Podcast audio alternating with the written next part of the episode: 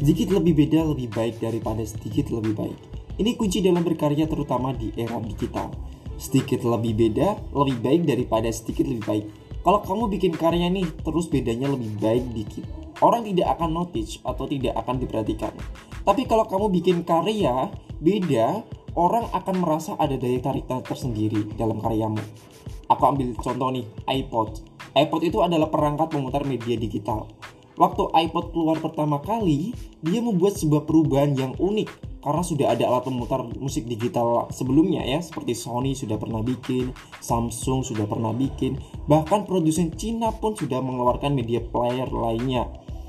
Tapi ada salah satu yang iPod lakuin yang membuat beda dan yang bisa menarik orang lain.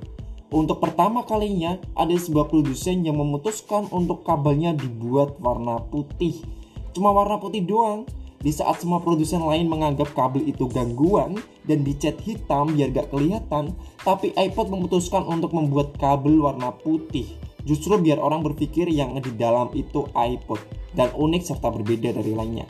Nah, itulah contoh dari sedikit lebih beda, lebih baik daripada sedikit lebih baik.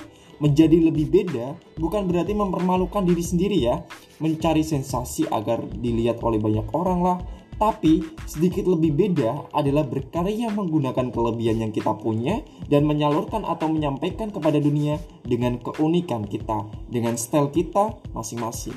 Karena kita diciptakan Tuhan juga dari awal sudah unik, jadi jangan malu untuk menunjukkan kepada dunia, oke? Okay? Good bless. Terima kasih.